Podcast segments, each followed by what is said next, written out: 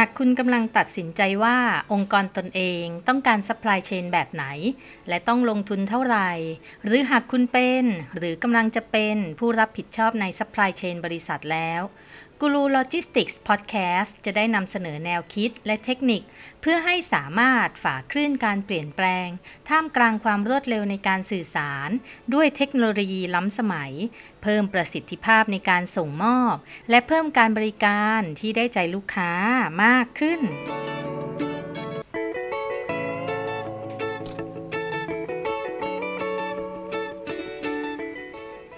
สวัสดีค่ะ ยินดีต้อนรับสู่ Guru Logistics Podcast กับอินทิราสิทธิเวชหรือเรียกแบบที่หลาย ๆ ท่านเรียกกันว่าอาจารย์เดียค่ะ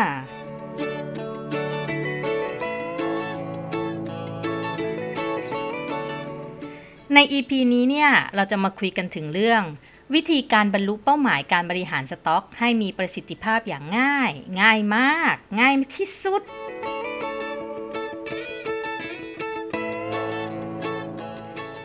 เราคุยกันเรื่องการบริหารคลังสินค้ากันมาเยอะหลายตอนเลยทีเดียวนะคะ หลายคนก็เลยคงอยากรู้ว่า เมื่อไหร่นาะอาจารย์จะมาเล่าเรื่องการจัดการสินค้าคงคลังหรือสต็อกสักที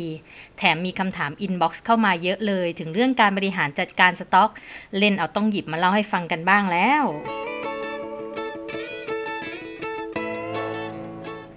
จริงๆอะนะคะก็มีวางไว้ว่าจะมาเล่าให้ฟังเรื่องทั้งหมดที่เป็นกิจกรรมด้านโลจิสติกส์แหละค่ะ โดยเฉพาะเรื่องของสินค้าคงคลัง เพียงแต่ต้องการสร้างพื้นฐานด้านคลังสินค้า และความเข้าใจในการบริหารจัดการ supply chain และโลจิสติกส์ให้แม่นๆกันก่อนค่ะคลังสินค้ามันก็คือบ้านที่เก็บสต็อก ก่อนถูกส่งต่อให้ลูกค้า แล้วข้อมูลสต็อกในการเอามาต่อยอดทำงานด้านอื่นๆ ส่วนหลักๆหนึ่งก็คือมาจากรายงานของคลังสินค้า ถ้าคลังรายงานตัวเลขมาผิด แผนต่างๆ ที่แต่ละฝ่ายเอาไปทำมันก็ผิดหมด เหมือนติดกระดุมเม็ดแรกผิด กระดุมต่อไปก็ผิดเหมือนกัน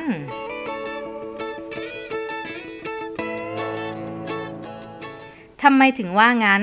ยกตัวอย่างให้ง่าย ๆ ค่ะ เช่น ผลิตจะผลิตมากหรือน้อย มันก็มาจากรายงานสินค้าคงเหลือจากคลัง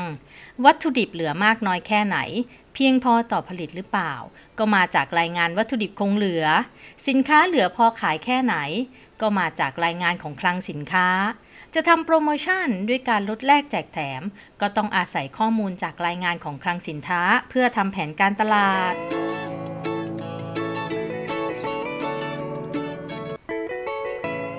อย่างที่เคยเล่าให้ฟังไปแล้วค่ะว่า อย่ามองข้ามความถูกต้องของสินค้าคงคลัง ซึ่งความถูกต้องของสินค้าคงคลัง จะถูกต้องแค่ไหน ก็มาจากประสิทธิภาพในการทำงานของคลังสินค้านั่นแหละ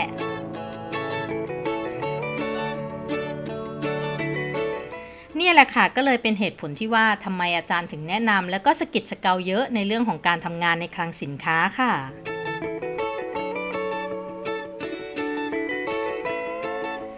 เรามองภาพรวมของการทำงาน และกระบวนการ supply chain และ logistics ได้แล้วค่ะ เรื่องการบริหารจัดการ supply chain และ logistics มันก็เป็นเรื่องง่ายนิดเดียว แต่ยากเยอะ ไม่ใช่สิ ง่ายจริง ๆ มองภาพตั้งแต่ต้นน้ำไปปลายน้ำให้ได้นะคะ แล้วจะมองออกว่าปัญหาของเราปัจจุบันมันคืออะไร จากนั้นความยากมันจะอยู่ที่ PDCA แล้วค่ะ ก็คือวางแผนปรับปรุง ลงมือปรับปรุง ตรวจสอบผลการปรับปรุง แล้วก็กำหนดมาตรฐานการทำงานไม่ให้เกิดซ้ำด้วยเหตุผลที่ว่ามานั่นน่ะก็เลยทำให้เกิดซีรีส์การบริหารจัดการสินค้าคงคลังหรือสต็อกอย่างมีประสิทธิภาพ ซึ่งเราได้คุยกันมาแล้ว 2 ตอนนะคะ ก็คือตอนที่ 33ทำไมเราต้องบริหารจัดการสินค้าคงคลัง หรือสต็อกให้มีประสิทธิภาพแล้วก็ตอนที่ 34 ตอนที่แล้ว เรื่องถึง 7 แนวทางการเพิ่มประสิทธิภาพการบริหารจัดการสต็อก ทั้งสองตอนที่ว่ามาแล้วก็อีกสองตอนที่จะเล่าต่อไปนั่นน่ะนะคะ เป้าหมายหลักของการบริหารจัดการสต็อกให้มีประสิทธิภาพ ก็เพื่อเป้าหมาย 3 ข้อค่ะ คืออะไร คือลดต้นทุนจม ปรับระดับการบริการลูกค้าให้เหมาะสม แล้วก็เพิ่มสภาพคล่องให้กับกิจการค่ะ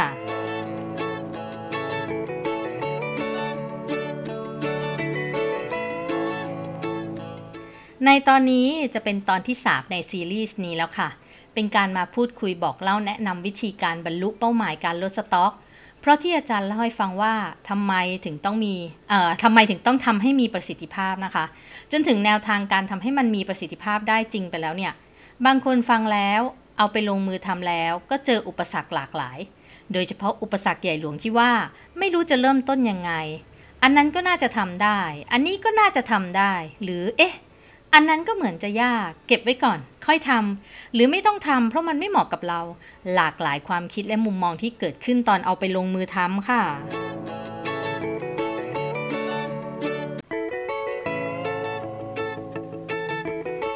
เอาล่ะงั้นวันนี้นะคะจะมาเล่าบ้างว่าวิธีการบรรลุเป้าหมายการลดสต็อกอย่างง่าย ง่ายมากแล้วก็ง่ายที่สุดเนี่ย เพื่อให้กำลังใจกับคนที่เอาไปลงมือทำแล้วเจออุปสรรคเลยท้อไม่อยากจะทำต่อ อันนี้จะน่าจะเป็นกำลังใจแล้วก็น่าจะเป็นแนวทางให้ได้นะคะ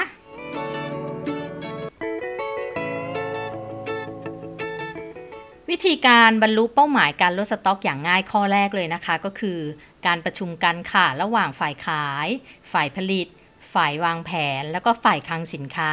เพื่ออะไรก็เพื่อตรวจสอบความสมดุลของสต็อก ขายแล้วก็ความสามารถในการผลิตค่ะ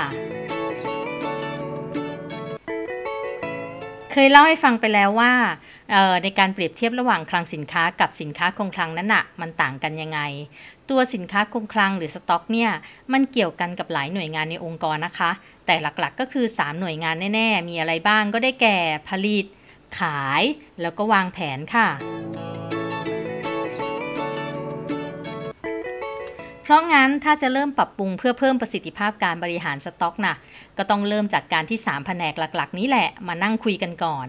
บางโรงงานอาจไม่มีแผนกวางแผนโดยตรง ก็ให้เชิญแผนกที่เกี่ยวข้องกับการกำหนดการเติมเต็มสต็อกมา หรือพูดง่าย ๆ ก็คือ ใครเป็นคนสั่งให้ผลิตเท่าไหร่ก็เอาคนนั้นแหละมา ถ้าผลิตเป็นคนกำหนดเองก็แค่ผลิตกับขาย ถ้าขายเป็นคนสั่งว่าจะให้ผลิตเท่าไหร่ ก็เอาแค่ขายกับผลิต แต่ถ้าเกิดคลังสินค้าเป็นคนกำหนดว่าต้องการให้ผลิตผลิตออกมาเท่าไหร่ ก็เชิญคลังสินค้ามาร่วมประชุมกับผลิตและขาย แล้วถ้าผู้บริหารเป็นคนสั่ง ก็เชิญผู้บริหารมาเป็นตัวแทนฝ่ายวางแผนด้วยค่ะ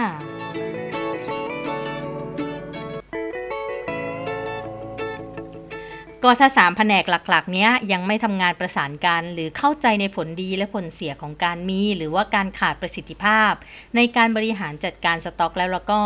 ผลสำเร็จก็จะค่อนข้างช้าและยุ่งยากพอสมควรค่ะ วัตถุประสงค์ของการมาประชุมของทั้ง 3 ส่วนนี้นะคะ ก็เพื่อหาความเหมาะสมและความพอดีของการสมดุลระหว่างต้นทุนและกำไร หรือง่ายๆก็คือ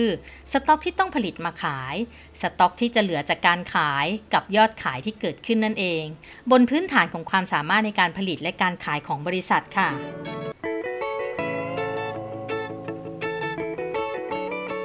เรื่องการประชุมของส่วนหลักๆ ทั้ง 3 ส่วนก็คือที่ว่าผลิต ขายแล้วก็วางแผนนี่เนี่ยนะคะ จะว่าไปมันก็เป็นหัวใจหลักของการบริหารสต็อกเลยนะคะ โดยในทางการบริหารจัดการ supply chain และ logistics นั้นน่ะ จะมีคำว่า S&OP หรือ Sales and Operation Planning ซึ่งเป็นงานที่เรียกว่าถ้าบริษัทไหนทำสำเร็จแล้วแล้วก็นั่นหมายถึงความยั่งยืนมั่นคงขององค์กรเลยทีเดียว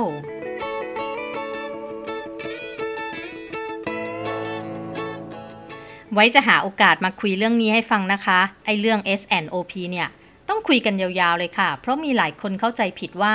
มันคือการประชุมประจำสัปดาห์ของบริษัท ที่เอาทุกหน่วยงานมาคุยกันถึงผลการทำงานที่ผ่านมา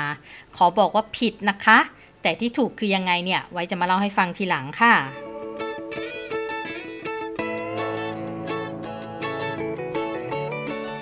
วิธีการบรรลุเป้าหมายการลดสต็อกอย่างง่ายข้อที่ 2 นะคะ ก็คือ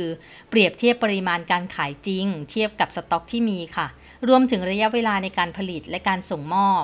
วิธีนี้เนี่ยก็คือการนำข้อมูลมาเปรียบเทียบกันค่ะ โดยเอาข้อมูลออเดอร์ที่ได้รับการคอนเฟิร์มมา แล้วก็มาเทียบกับสต็อกที่มี แล้วก็พยากรณ์การขายที่คาดว่าจะมีค่ะ เทียบกัน 3 อย่างที่ว่านี่ก็คือ 1. สต็อกคงเหลือตอนนี้ 2. กำลังการผลิต 3. ระยะเวลาในการผลิต แล้วก็ 4. ลูกค้าต้องการของเมื่อไหร่ค่ะ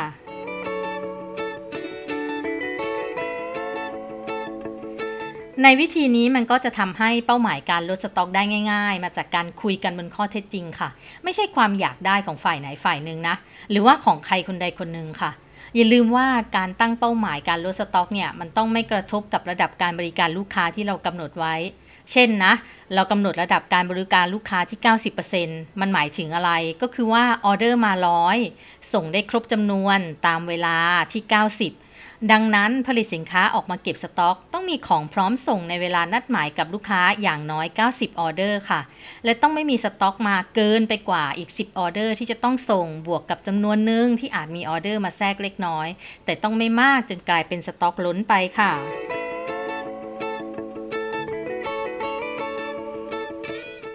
พูดง่ายๆก็คือออเดอร์มาร้อยส่งต้องให้ได้ครบ 90 ผลิตมาเกินได้ไม่เกิน 10 หรือว่าอาจจะบวกลบนิดหน่อยเท่านั้นเองค่ะ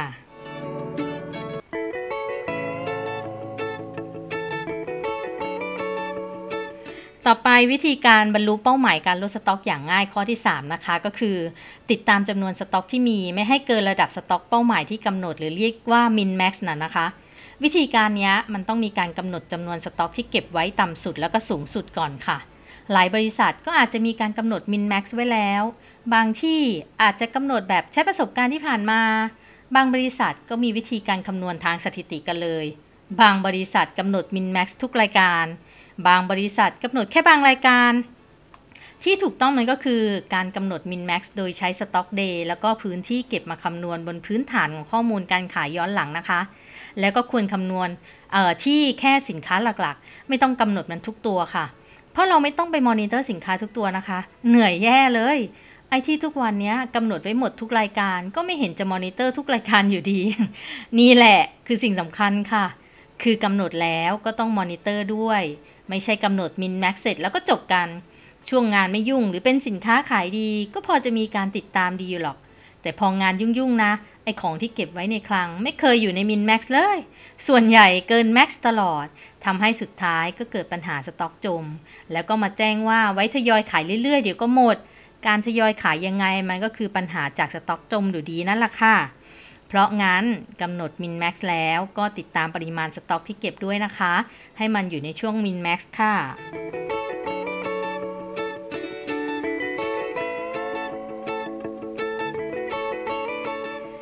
วิธีการลดการบรรลุเป้าหมายการลดสต็อกอย่างง่ายข้อที่ 4 นะคะ ก็คือ ถ้ามีออเดอร์มามากกว่าค่าเฉลี่ยต่อเดือน ก็ควรมีการแจ้งให้ทุกฝ่ายทราบล่วงหน้า เพื่อให้เตรียมการได้ทันส่งมอบตามกำหนดค่ะ วิธีการนี้คือการป้องกันไม่ให้เกิดสต็อกจมแบบจมแล้วจมอีกอะค่ะ แน่นอนแหละนะ ใครๆก็ชอบถ้าขายของดี ยิ่งดีมากๆก็ยิ่ง happy แต่อย่าลืมนะคะว่ารับออเดอร์มามาก ๆ แบบไม่ดีแบบไม่ได้ดูคนข้างหลังเลยเนี่ย มันก็จะกลายเป็นสะดุดขาตัวเองล้มละเนระนาดไปนะ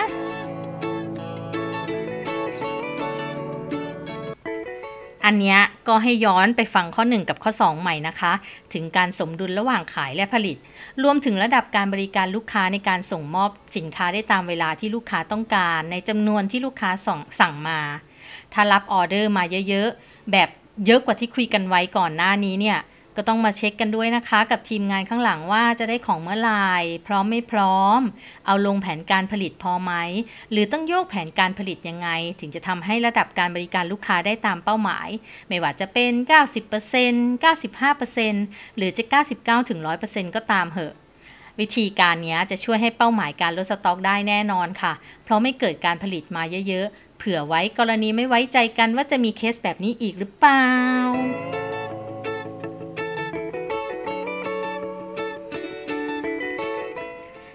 ไปละ 4 วิธีนะคะ เดี๋ยวจะมาเล่าให้ฟังอีก 5 วิธีค่ะ เราจะมาต่อตอนต่อไปกันเลย รอฟังนะคะ รับรองเด็ดไม่แพ้กัน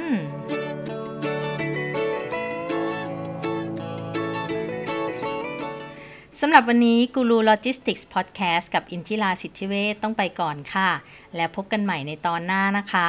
สามารถติดตามฟังกันได้ทั้งทางพอดแคสต์และ YouTube Channel ใช้ชื่อช่องว่ากูรูโลจิสติกส์ค่ะ หรือจะติดตามข่าวสารความรู้เทคนิคอื่นๆ กันได้ทาง Facebook Page ชื่อกูรูโลจิสติกส์เช่นกันค่ะ ฝากกดติดตามแล้วก็กดแชร์ให้ด้วยนะคะ หรือคอมเมนต์แนะนำมาได้ค่ะว่าอยากให้เล่าเรื่องอะไรบ้าง แล้วพบกันใหม่ค่ะ สวัสดีค่ะ